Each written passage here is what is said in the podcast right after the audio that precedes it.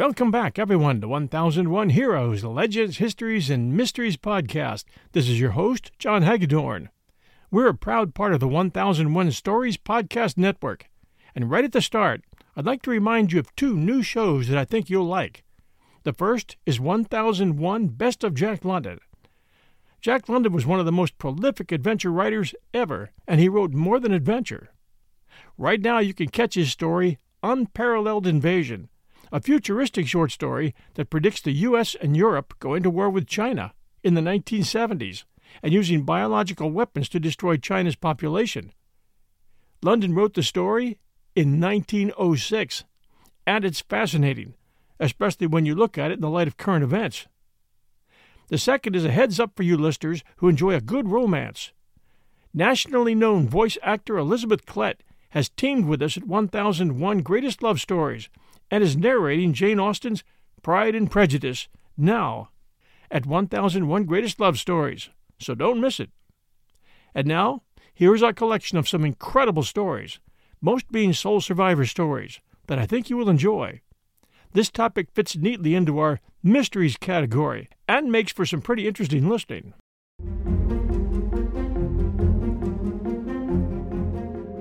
The first story is that of Frank Finkel, the only survivor of General George Custer's last stand at the Battle of the Little Bighorn. Custer's entire company was wiped out, but Finkel claimed he made it out, and the details he gave could only have been known to those who were there, details which became known in the years after. We did this story way back when, entitled it Custer's Last Stand The Last Man Standing, but I thought it was worthy of a short retelling here. Frank Finkel was an American who rose to prominence late in his life and after his death for his claims to being the only survivor of George Armstrong Custer's famed Last Stand at the Battle of Little Bighorn, June 25, 1876. Historians do disagree over whether Finkel's claim is accurate, although he did provide several details that would only have been known by someone who was at the Little Bighorn. There are inconsistencies in his accounts of events, so historians say. During the Battle of the Little Bighorn, Finkel claims he was wounded early in the fighting and his horse bolted from the battle. After being nursed back to health, he traveled to St. Louis, then settled in Columbia County, Washington.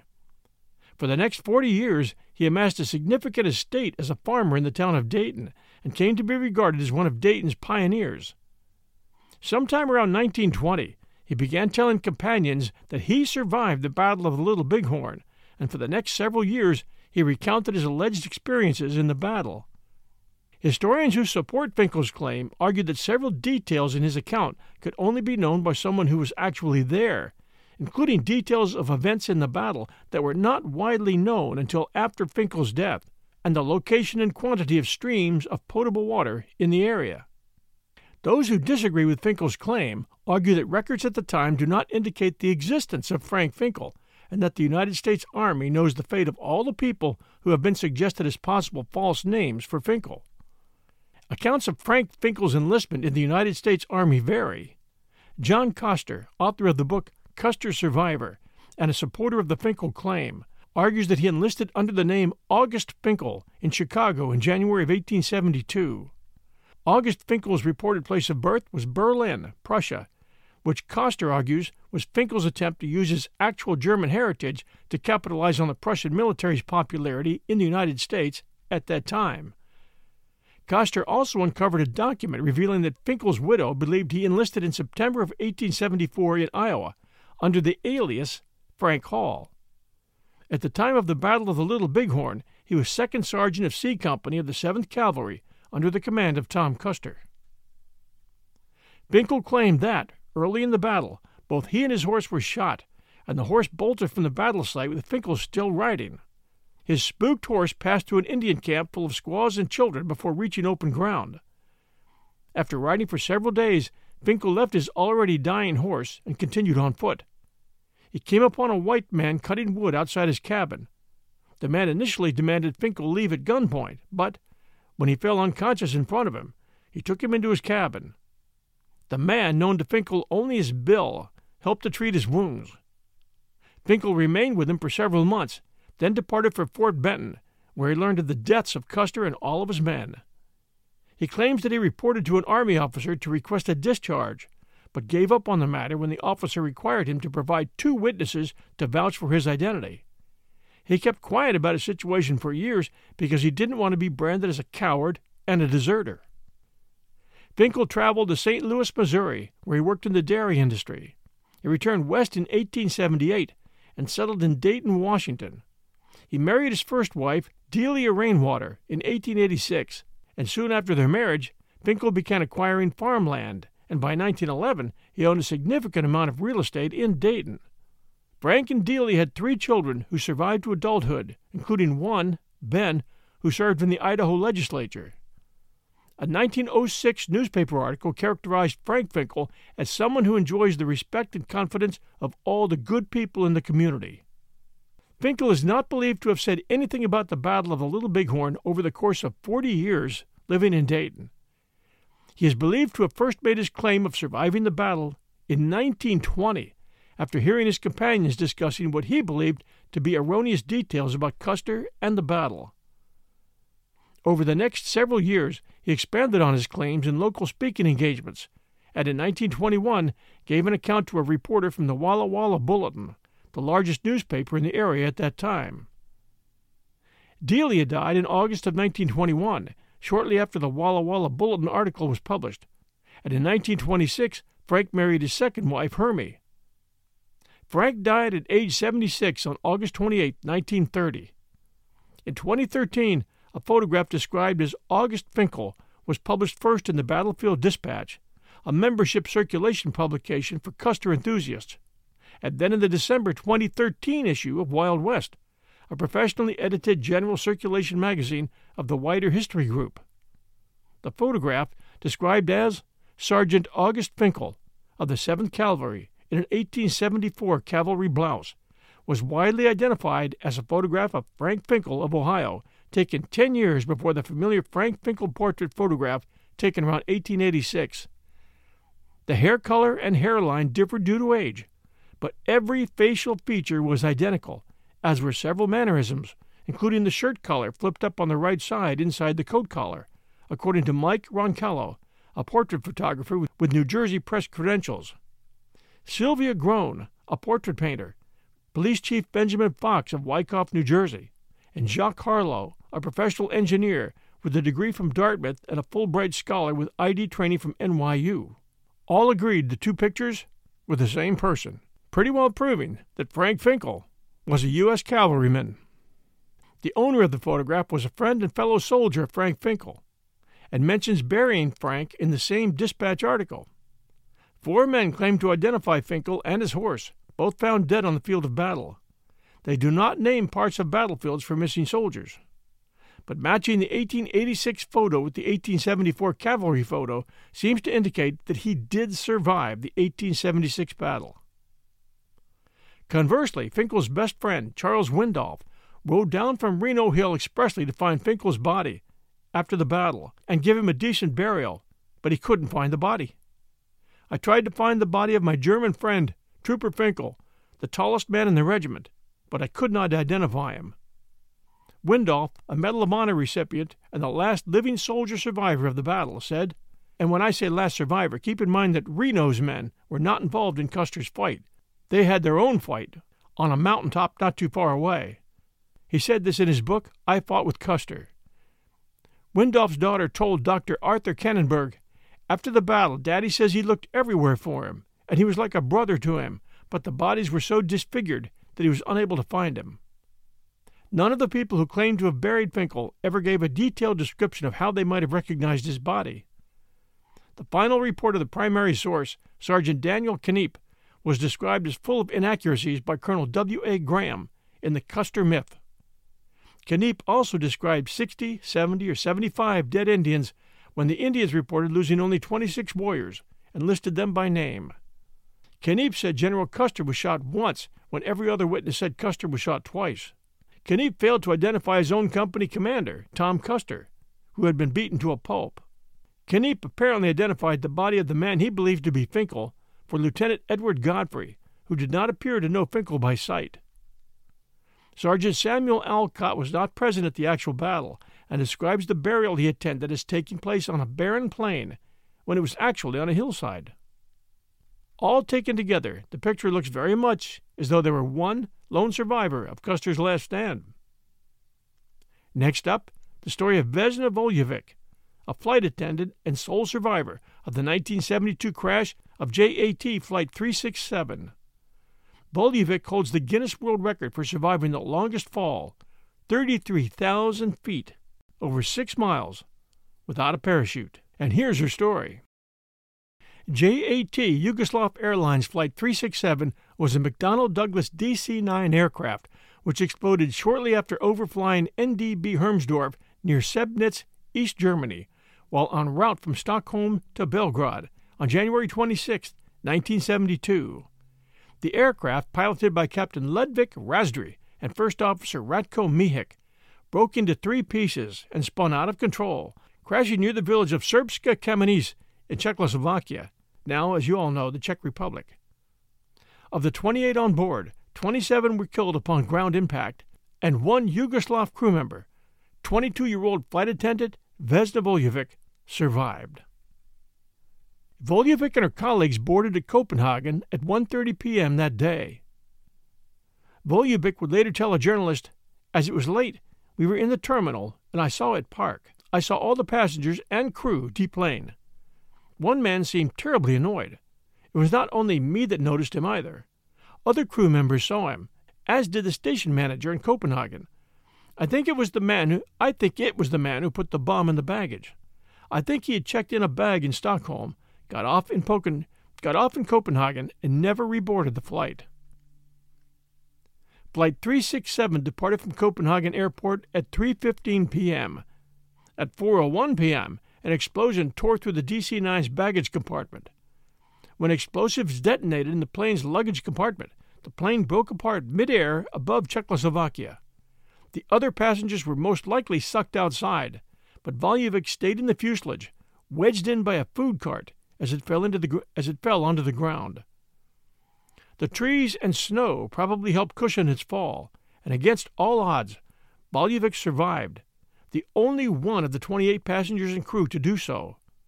Her injuries included broken legs and vertebrae, a fractured skull, and temporary paralysis. She was also comatose for part of her recovery. Some reports state Voljevic was at the rear of the aircraft when the explosion occurred, but she has stated that she was told that she was found in the middle section of the plane. She was discovered by villager Bruno Honk, who heard her screaming amid the wreckage. Her turquoise uniform was covered in blood, and her three inch stiletto heels had been torn off by the force of the impact. Honk had been a medic during World War II and was able to keep Voljevic alive until rescuers arrived. Voljevic was in a coma for 27 days and was temporarily paralyzed from the waist down, but survived. She continued working for JAT, holding a desk job afterwards. She was able to walk again less than a year after the crash she had no memory of the flight after boarding. Her first memory was seeing her parents in the hospital. Remarkably, she continued flying and even tried to get her old job back as a flight attendant, though the airline declined on the basis of her health. Voljevic speculated they just didn't want so much publicity about the accident. She also disagreed when people referred to her as lucky, pointing out that if that were true, she never would have had this accident. Voljevic died in 2016 at the age of 66.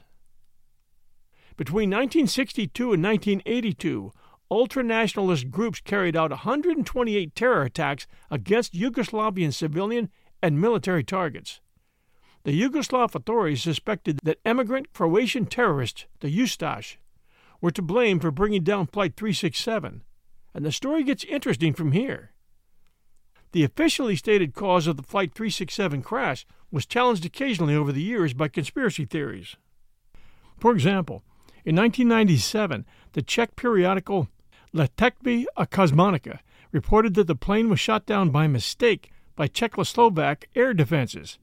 The discussion about different aspects of the crash was reopened on January 8, 2009, when German news magazine Tagesschau featured a report by investigative journalist Peter Hornung and Pavel Theiner. Allegedly based on newly obtained documents mainly from the Czech Civil Aviation Authority, They concluded that it was extremely likely that the plane had been mistakenly shot down only a few hundred meters above the ground by a MiG fighter from the Czechoslovak Air Force, having been mistaken for an enemy aircraft while attempting a forced landing. All the evidence suggesting that the plane was destroyed at high altitude by explosives placed in a suitcase would be therefore suspected forged by Czechoslovak secret police. As evidence that the DC 9 had broken up at a lower altitude, the journalist cited eyewitnesses from Sberska Kamenets who had seen the plane burning but still intact below the low hanging clouds, and confirmation of a Serbian aviation expert who had been present at the crash site that the debris area had been much too small for a crash from high altitude. It also referred to sightings of a second plane.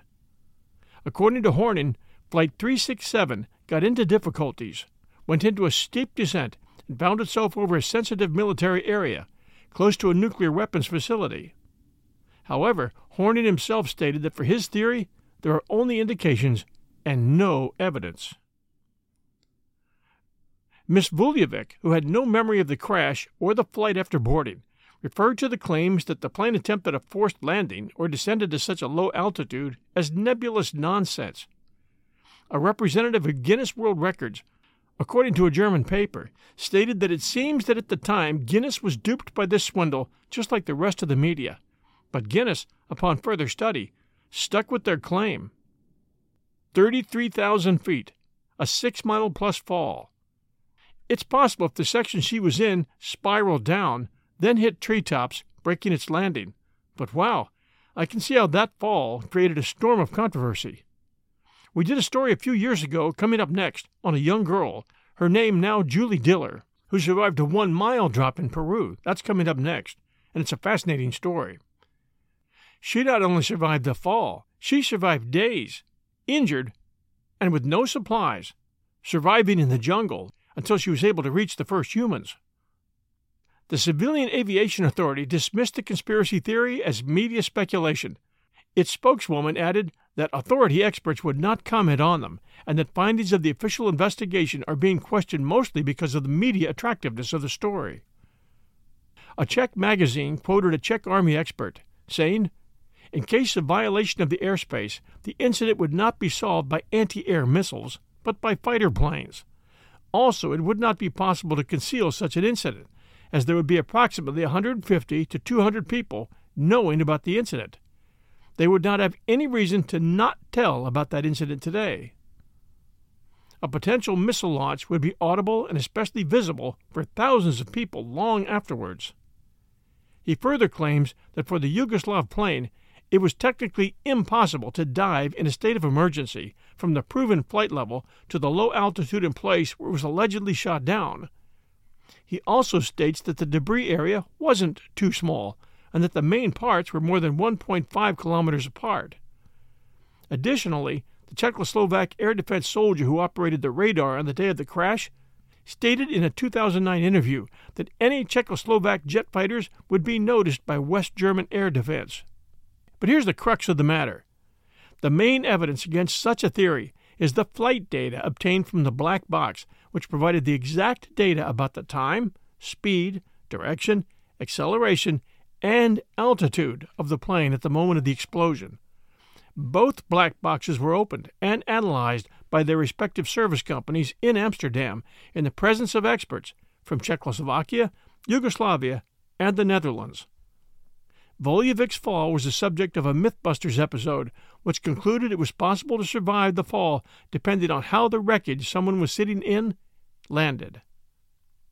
As mentioned, Miss Voljevic holds the official record in the Guinness Book of Records for the highest fall survived without a parachute. Voljevic received the Guinness Prize from Paul McCartney. A major celebrity in Yugoslavia, Vujovic was a frequent guest on national television shows up until the 1990s.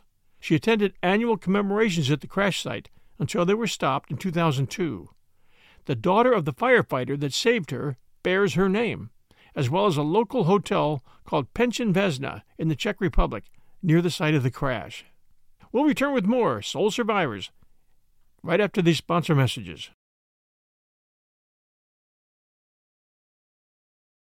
Julianne Koepcke, today Dr. Julianne Diller, was only 17 when she fell almost two miles into the rainforest following the breakup of the airplane she was traveling in with her mother on Christmas Eve, 1971. She was the sole survivor. Koepcke was born in Lima, October 10, 1954.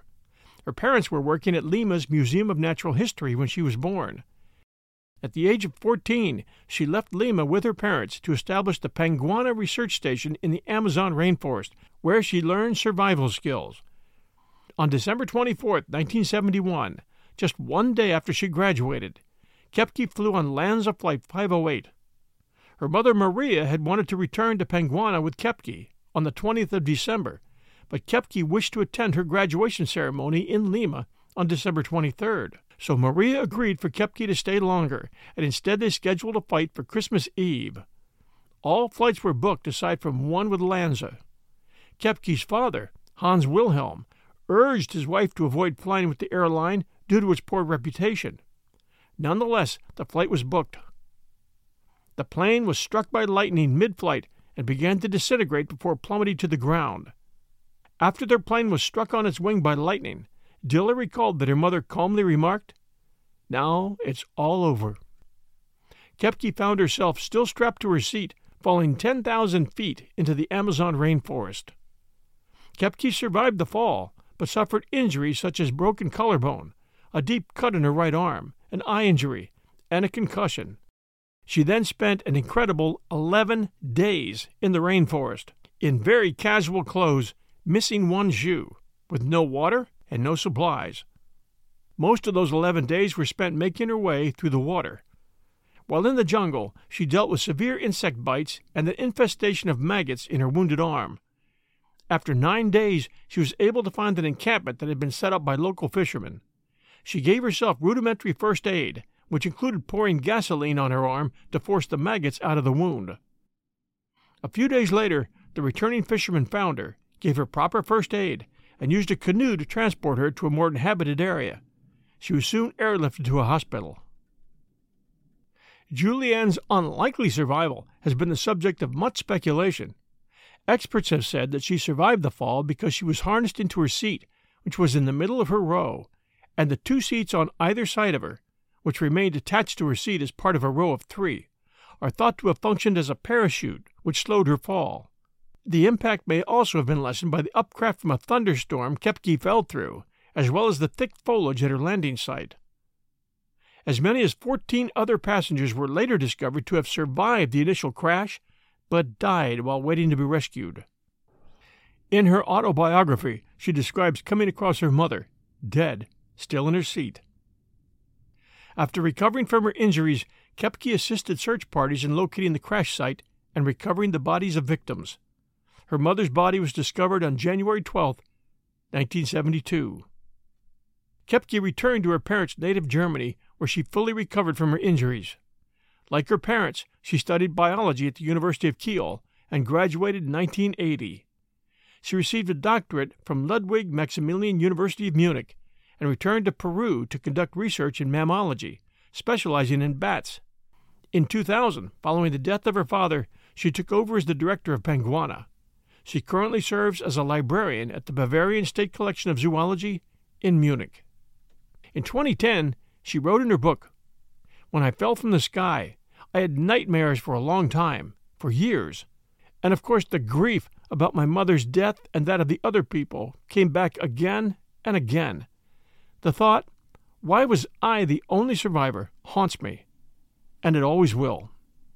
Her book was released in 2011 Koepcke's story was faithfully told by Koepcke herself in German filmmaker Werner Herzog's documentary Wings of Hope, 1998. I've seen it, and it is great.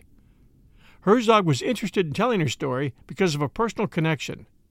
He was scheduled to be on the same flight while scouting locations for his film Aguirre, The Wrath of God, but a last minute change of plan spared him from the crash.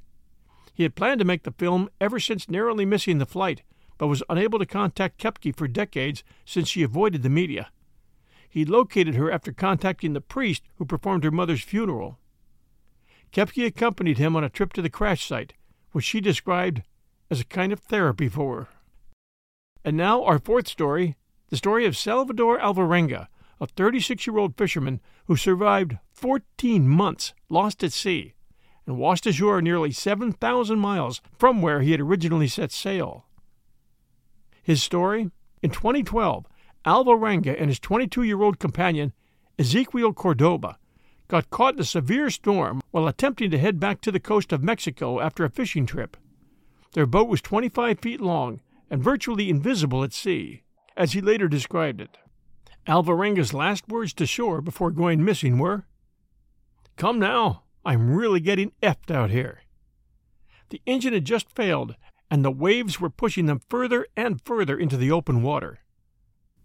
The pair caught fish and seabirds by hand, sometimes drying the meat and sometimes consuming it raw, and they worked out a system to collect rainwater. However, two months into their ordeal, Cordoba sunk into a depression, stopped accepting food and water, and died soon afterward. Alvarenga was devastated to lose his only company, and he spoke to Cordoba's corpse as if he were still alive for six days before burying him at sea. Alvarenga staved off despair with his vivid imagination, and after 438 days at sea, he spotted land and landed on Ebon Atoll, where Emmy Lebagmedo and Rosso Lakidric discovered him staring at their vacation house. They struggled to communicate, with Alvarenga trying to draw his situation using stick figures. Help was summoned, and after 11 days of hospitalization, he was cleared to return home to El Salvador after spending 14 months adrift in a fishing boat in the Pacific Ocean, beginning on November 17, 2012, and ending on January 30th, 2014. Our fifth story most of you have probably heard of or seen the 2010 movie 127 Hours. It's about a man named Aron Ralston whose arm was pinned by a boulder while he was exploring in a remote Utah canyon. When the boulder crushed his right arm and trapped him, he had only one liter of water, two burritos, and a few chunks of chocolate, along with headphones and a video camera. There was no hope of anyone finding him, since he told no one where he was going, and the area was extremely remote. It was such a bleak situation that 27 year old Ralston used the camera to record his last will and testament. He's since shown the footage to his parents, but he said he'll never release it to the public. After failing to move or chip away at the boulder, Ralston was facing starvation and eventual death if he didn't do something drastic. Ralston had no choice but to amputate his own arm with a blunt knife from what he described as his cheap multi tool kit. On the sixth day, he completed his gruesome plan, made an improvised tourniquet, and rappelled 65 feet down to escape. He was later found by Dutch tourists and then picked up by a search and rescue helicopter. Ralston continued to be an avid outdoorsman, and in 2010, his then wife gave birth to a baby boy, fulfilling a vision Ralston had had while trapped a vision of his young son asking him to play. Final note he really liked the movie 127 Hours. He called it the best film ever made. Afghanistan has been at war for centuries. I know that you British and Australian listeners can vouch for your country's involvement, as well as the U.S. and Russia. This incident happened during the First Anglo Afghan War, and it's a fascinating account of one man's survival. It also inspired a famous painting, which we'll get to at the end. He's our sixth sole survivor, and his name was William Bryden. He was a British doctor who was assistant surgeon in the British East India Company Army during the First Anglo Afghan War, famous for reportedly being the only member of an army of 4,500 men, plus 12,000 accompanying civilians, to reach safety in Jalalabad at the end of the long retreat from Kabul. Bryden was born in London of Scottish descent he studied medicine at the University College London and at the University of Edinburgh. He subsequently was appointed as a surgeon in the Bengal Army of the British East India Company. In 1841, William Bryden was posted to Afghanistan as the assistant surgeon of Shah Shuja's contingent, a British officered infantry force recruited in India to provide protection for the British backed ruler in Kabul. This mercenary unit formed part of a combined British and Indian army which occupied the city in August of 1839. In January 1842, following the killing of the two British representatives there, it was decided to withdraw the British force in Kabul. The nearest British garrison was in Jalalabad, 90 miles away, and the army would need to go through mountain passes with the January snow hindering them. Under the command of Major General William George Keith Elphinstone, 4,500 British and Indian soldiers, plus 12,000 civilian camp followers, including wives and children, set out for Jalalabad January 6, 1842, with the understanding that they had been offered safe passage. Afghan tribesmen intercepted them and proceeded to attack them during the next seven days. Brydon recorded in his diary that as early as the first night of the retreat, many of his sepoys, who were Indian soldiers, were crippled by frostbite and had to be abandoned in the snow. By the fourth day of the retreat, Brydon's regiment had virtually ceased to exist, though he himself was fortunate enough to have found some food abandoned by Lady Macnaghten, the wife of the British envoy murdered in Kabul. The final stand took place at Gandamak on the morning of January 13, 1842, in the snow. Twenty officers and 45 British soldiers, mostly of the 44th Foot, found themselves surrounded on a hillock. The Afghans attempted to persuade the soldiers that they intended them no harm. Then the sniping began, followed by a series of rushes. Things were so desperate that Captain Souter wrapped the regimental colors around his body and was dragged into captivity with a sergeant named Fair and seven privates. The remainder were shot or cut down. Surgeon Brydon was one of twelve mounted officers who had become separated from the remnants of the main column before the final stand at Gandamak. This small group had ridden to Futabad, but half had been killed there while six escaped. All but Brydon were killed, one by one, further along the road, as the horses became exhausted. Both Brydon and his pony were wounded in the course of encounters with small Afghan parties. On the afternoon of January 13, 1842, the British troops in Jalalabad, watching for their comrades at the Kabul garrison, saw a single figure ride up to the town walls. It was Brydon. Part of his skull had been sheared off by an Afghan sword, and he survived the blow only because he'd stuffed a copy of Blackwood's magazine into his hat to fight the intense cold weather. The magazine took most of the blow, saving the doctor's life. This scene of Brydon, head hanging low, nearly dead, walking his injured horse into Jalalabad, inspired a famous painting by the Victorian artist Lady Butler, who portrayed Brydon approaching the gates of the Jalalabad fort perched on his exhausted horse, which, according to Brydon, collapsed and died when put in a stable after arrival in the city. The painting is titled Remnants of an Army. Brydon became widely, if inaccurately, known as being the only survivor of the entire army. But there's more to the story. In fact, he was not the only European to survive the retreat.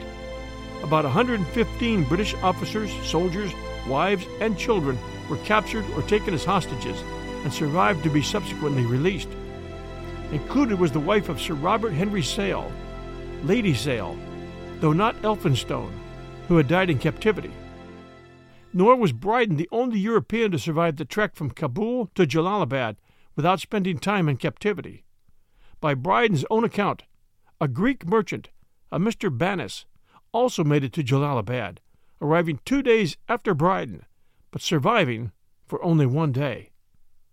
In addition, a small number of Indian sepoys reached Jalalabad on foot over the subsequent weeks. One sepoy, Havildar Sita Ram, escaped from Afghanistan after 21 months of slavery and rejoined his former regiment at Delhi. About 2,000 sepoys and an unrecorded number of camp followers were eventually found in Kabul and brought back to India by Pollock's Army of Retribution following their occupation of the city. Upon recovering from his wound, Brydon resumed his duties as a regimental surgeon with the Army of Retribution under Pollock, which briefly reoccupied Kabul in September of 1842. He narrowly escaped death from an enemy shell during this campaign. Brydon later fought in the Second Anglo Burmese War of 1852, when Rangoon was taken. At the time of the Sepoy Rebellion of 1857, Brydon was still serving as a surgeon of the Bengal Army. Stationed in Lucknow along with his wife and children, Brydon survived his second siege, that of the Lucknow Residency, which occurred June through November of 1857, in which he was badly wounded in the thigh. He was appointed a Companion of the Order of the Bath in November of 1858. His wife, Colina Maxwell Brydon, published a memoir of the siege of the Lucknow Residency. Brydon died at his home Westfield, near Nigg in Ross-shire, on March 20, 1873, and he's buried in Rosemarkie Churchyard alongside his brother in law, Donald McIntyre, V.C. Our seventh sole survivor is Bahia Bakari, another lone survivor of an airplane crash. She was traveling with her mother to visit family when their plane, Yemenia Flight 626, crash landed in the Indian Ocean, killing everyone on board but her. She was 13 years old at the time of the 2009 accident. She held on to debris from the wreck for over nine hours, unable to see and facing choppy water doing its best to tear her away. When she was discovered by a rescue party, she was too exhausted to swim to their boat, so a sailor named Labuna Selimani Matrafi swam out to meet her. She was treated in a French hospital for a broken collarbone, hypothermia, and bruising. In 2010, Bakari released a memoir entitled Moi Bahia, La Miraculée, in it, she wrote that at first she thought she'd fallen through the plane's window after pressing her forehead against it to look outside. Steven Spielberg reportedly wanted to adapt the book, but Bakari turned him down because, she said, it would be too terrifying. Nobody could act out the pain I felt in those moments. And looking back at the fact that she hung on for nine hours with a broken collarbone, in waves, is absolutely amazing. It showed an incredible will to survive. Our eighth survivor is Peter Siebold, who in 2014 somehow survived the disintegration of the Virgin Galactic Spaceship 2 at a subsequent fall of more than 50,000 feet. Keep in mind, oxygen runs out at 15,000 feet. His co pilot, Michael Alsbury perished in the accident. For comparison, a commercial flight's cruising altitude is usually somewhere in the ballpark of 35,000 feet, not 50. Siebold described hearing a loud noise and then paper fluttering in the wind, as he put it, as the cabin fell apart around him. Then he started falling, and he faded in and out of consciousness as he plummeted toward the desert below. His recollection of most of the fall is spotty, but he does remember attempting to fix his oxygen supply and preparing his parachute, which deployed at some point between 10 and 20,000 feet. The subsequent slower rate of descent gave Siebold more time to get a grasp on his surroundings, and he was conscious and aware he was injured by the time he landed in a bush. Siebold's injuries included a broken arm and fractured collarbone, scratched corneas, and multiple bruises and scratches, and his survival was considered a miracle. The National Transportation Safety Board, NTSB, concluded that the breakup of the spacecraft was caused by a combination of pilot error and the pair being pressured to carry out commands in a matter of seconds while rocketing into space. Our ninth sole survivor is Lieutenant Colonel Vivian Statham, who was an Australian Army nurse during the Second World War. She was the sole surviving nurse of the Banka Island massacre, when the Japanese killed 21 of her fellow nurses on Radji Beach, Banka Island, in the Dutch East Indies, now Indonesia, on February 16, 1942. She was born with the unusual name of Vivian Bullwinkle. And to be honest with you, I had no idea that that name even existed outside of a cartoon moose. But Bullwinkle it was. She trained as a nurse and midwife at Broken Hill, New South Wales, and began her nursing career in Hamilton, Victoria, before moving to the Jessie McPherson Hospital in Melbourne. In 1941, she wanted to enlist for service in the Second World War. She volunteered as a nurse with the Royal Australian Air Force, but was rejected for having flat feet. She was, however, able to join the Australian Army Nursing Service, assigned to the 213th Australian General Hospital in September of 1941, at which time she sailed for Singapore. After a few weeks with the 210th AGH, Vivian rejoined the 13th AGH in Johor Bahru. Japanese troops invaded Malaya in December of 1941 and began to advance southwards, winning a series of victories. By late January of 1942, they were advancing through Johor, and the 13th AGH was to evacuate to Singapore. a short lived defense of the island ended in defeat, and, on February 12th, she and 65 other nurses boarded the SS Vyner Brooke, trying to escape. But two days later, the ship was sunk by Japanese aircraft. She and 21 other nurses and a large group of men, women, and children made it ashore at Radji Beach on Banka Island. Others on board either went down with the ship or were swept away and never seen again.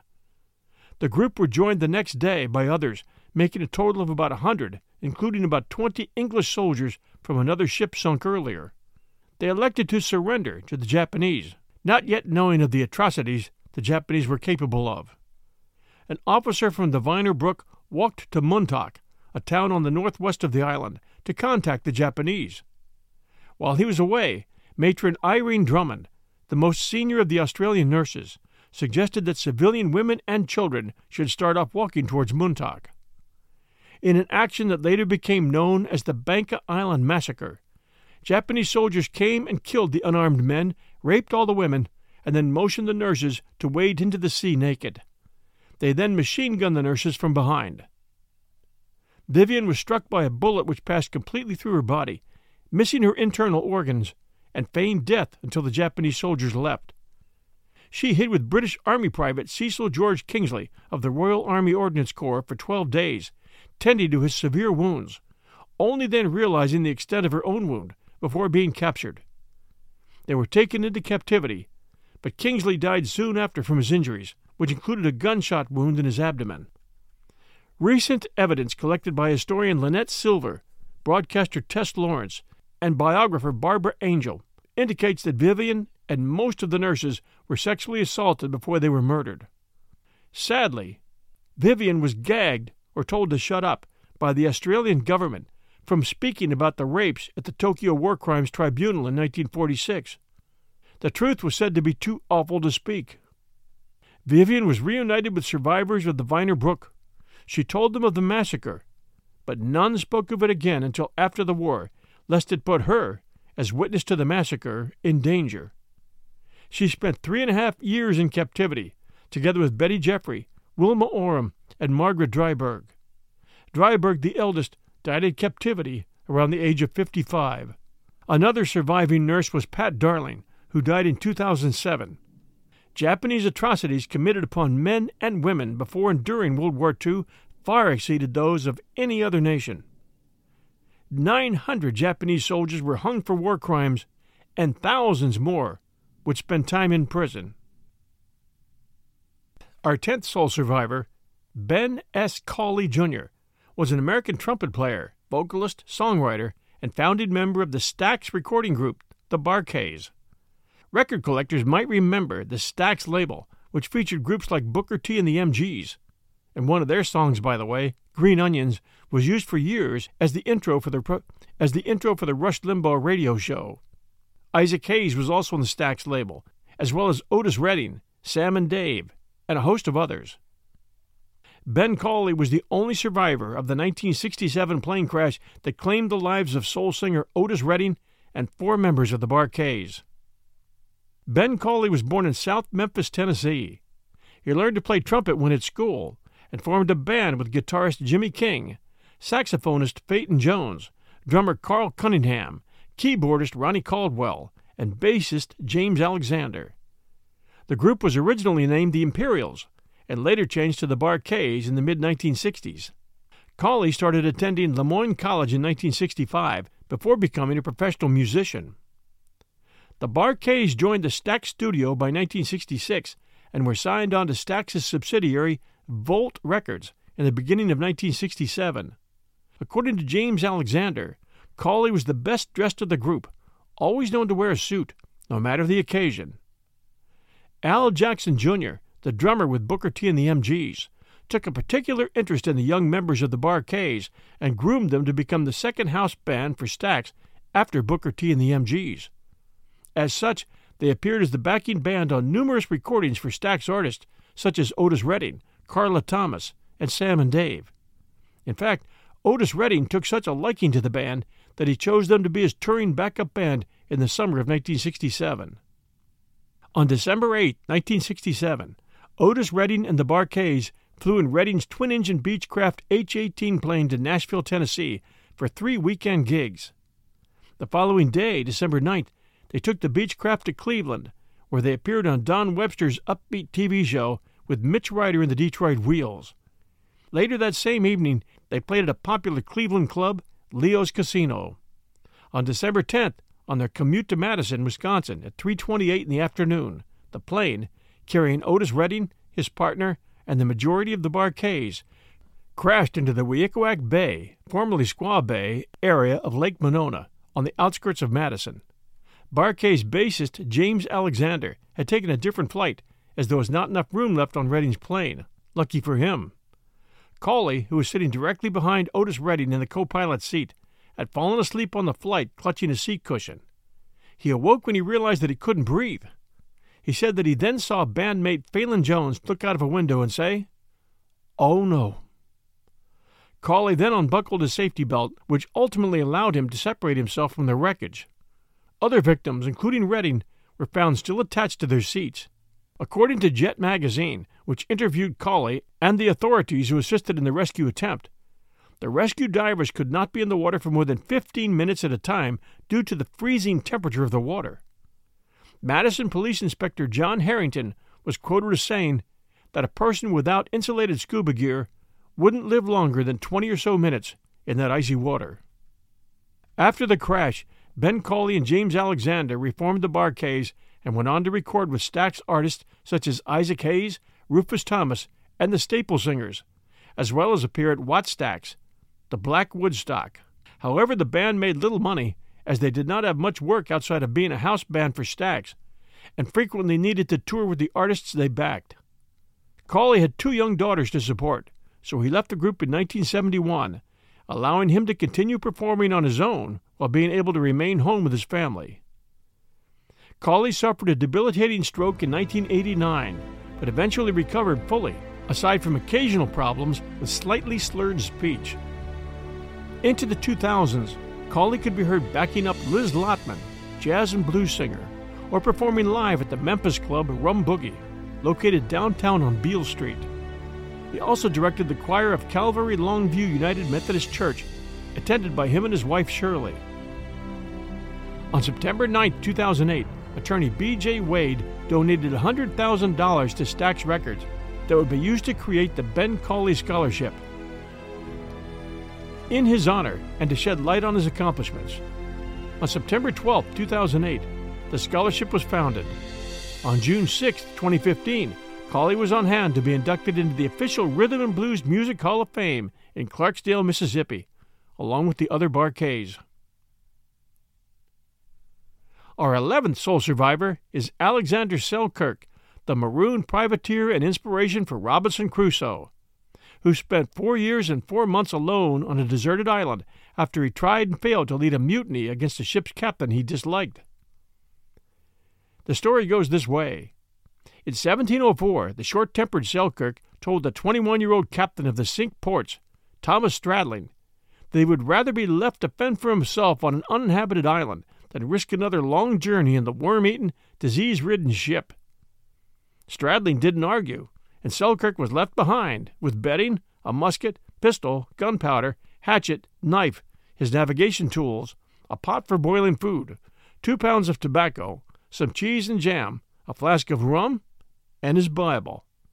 Apparently, he immediately realized the gravity of his decision when no one joined him, and he waded back toward the ship to beg for forgiveness.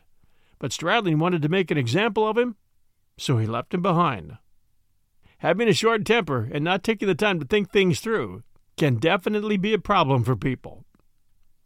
Selkirk passed the time by domesticating cats to keep the island's rat population at bay, singing prayers and hymns, and hiding from the occasional Spanish ship, since Spain was infamous for its brutality toward prisoners.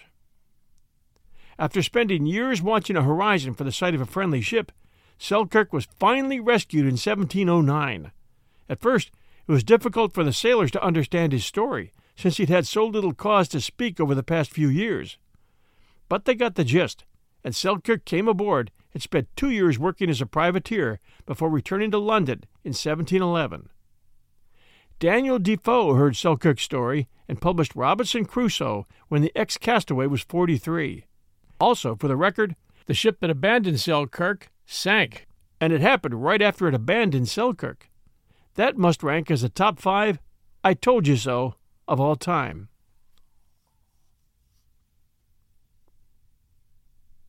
Our last sole survivor is probably the most famous. His name is Marcus Luttrell. Marcus Luttrell is a retired U.S. Navy SEAL who received the Navy Cross and Purple Heart for his actions in June 2005 against Taliban fighters during Operation Red Wings, in which he was the lone survivor. Luttrell became an SO 1 staff officer by the end of his eight year career in the United States Navy. He currently co hosts After Action, a TV show in which former Special Operations veterans talk about issues in the United States. Glenn Beck is the executive producer of the show, which airs on The Blaze. Luttrell was born in Houston, Texas on November 7, 1975. He began training for the U.S. Navy SEALs at the age of 14 with U.S. Army veteran Billy Shelton, who lived near Luttrell's home. Luttrell trained every day with his twin brother Morgan and others who aspired to join the U.S. Navy and other special operations forces. Shelton trained them using various weight and endurance exercises. After high school at Willis High School in Willis, Texas, Luttrell attended Sam Houston State University, where he was a member of the Epsilon Zeta chapter of Delta Tau Delta fraternity. In 1998, he graduated with BS in International Business. He enlisted in the U.S. Navy March of 1999.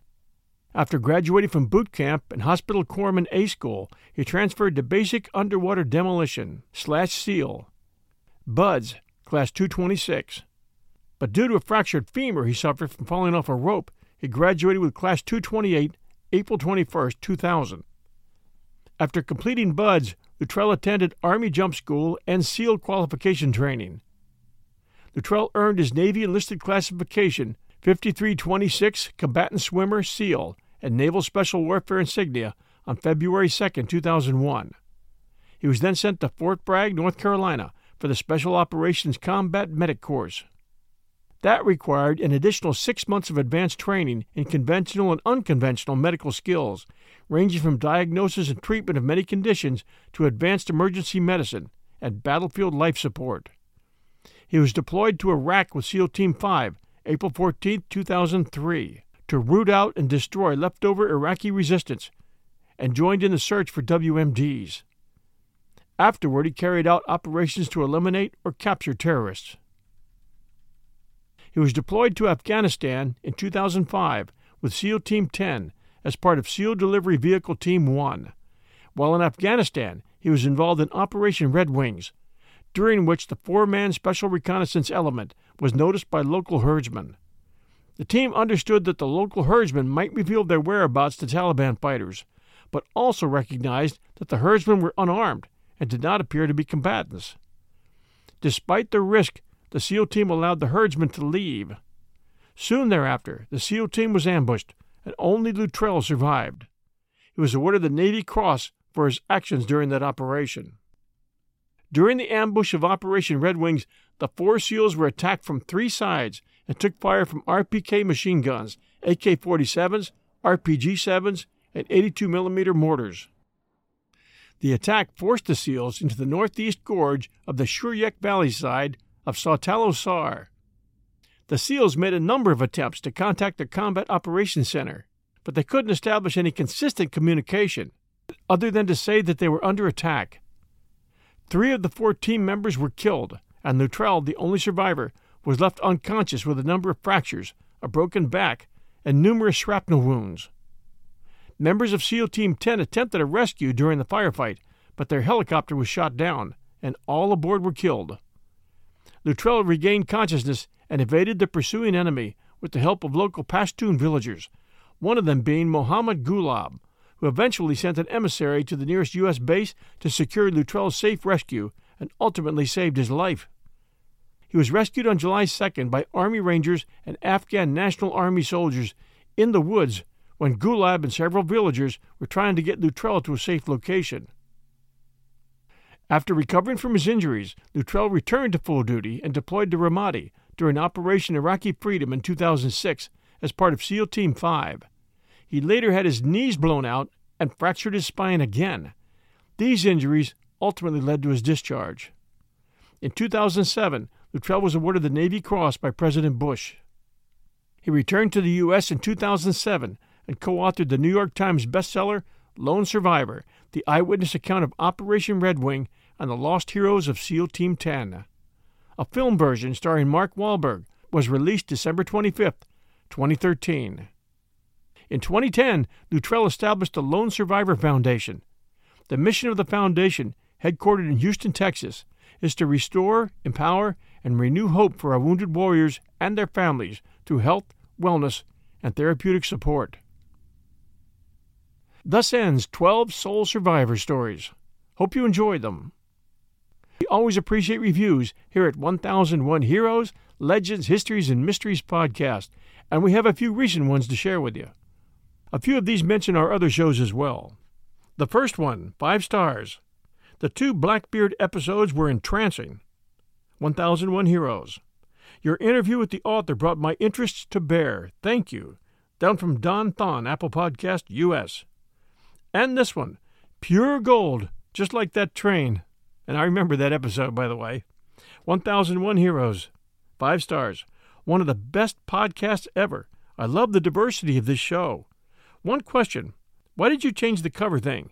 I like the old one more, but that doesn't change the quality of your show.